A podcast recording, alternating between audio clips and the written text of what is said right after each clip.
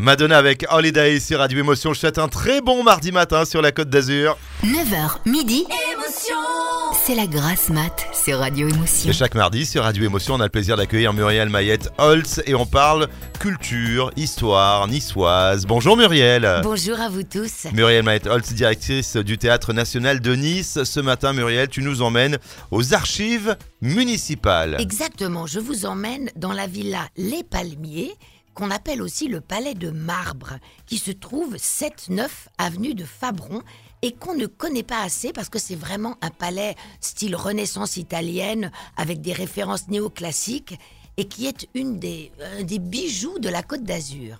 Et c'est vrai que du coup, on n'a pas forcément euh, euh, l'habitude d'y aller, on le connaît pas forcément, parce que euh, cette, cette villa, ce palais est entouré d'immeubles, donc on ne le voit pas lorsqu'on passe avenue de Fabron.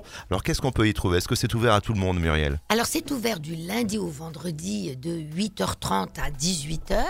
Il y a d'ailleurs des expositions. En ce moment, jusqu'au 3 novembre, on a une exposition qui s'appelle Les falaises artificielles. Il y a une salle de lecture, il y a un jardin assez extraordinaire.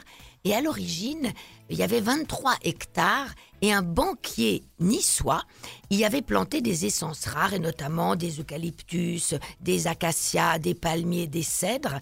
C'est un jardin à la française et qui, dans les années 1870, je crois que c'est exactement 1872-1878, avec un architecte qui s'appelle Sébastien Marcel Biasini, Monsieur Gambard en a fait euh, un palais extraordinaire.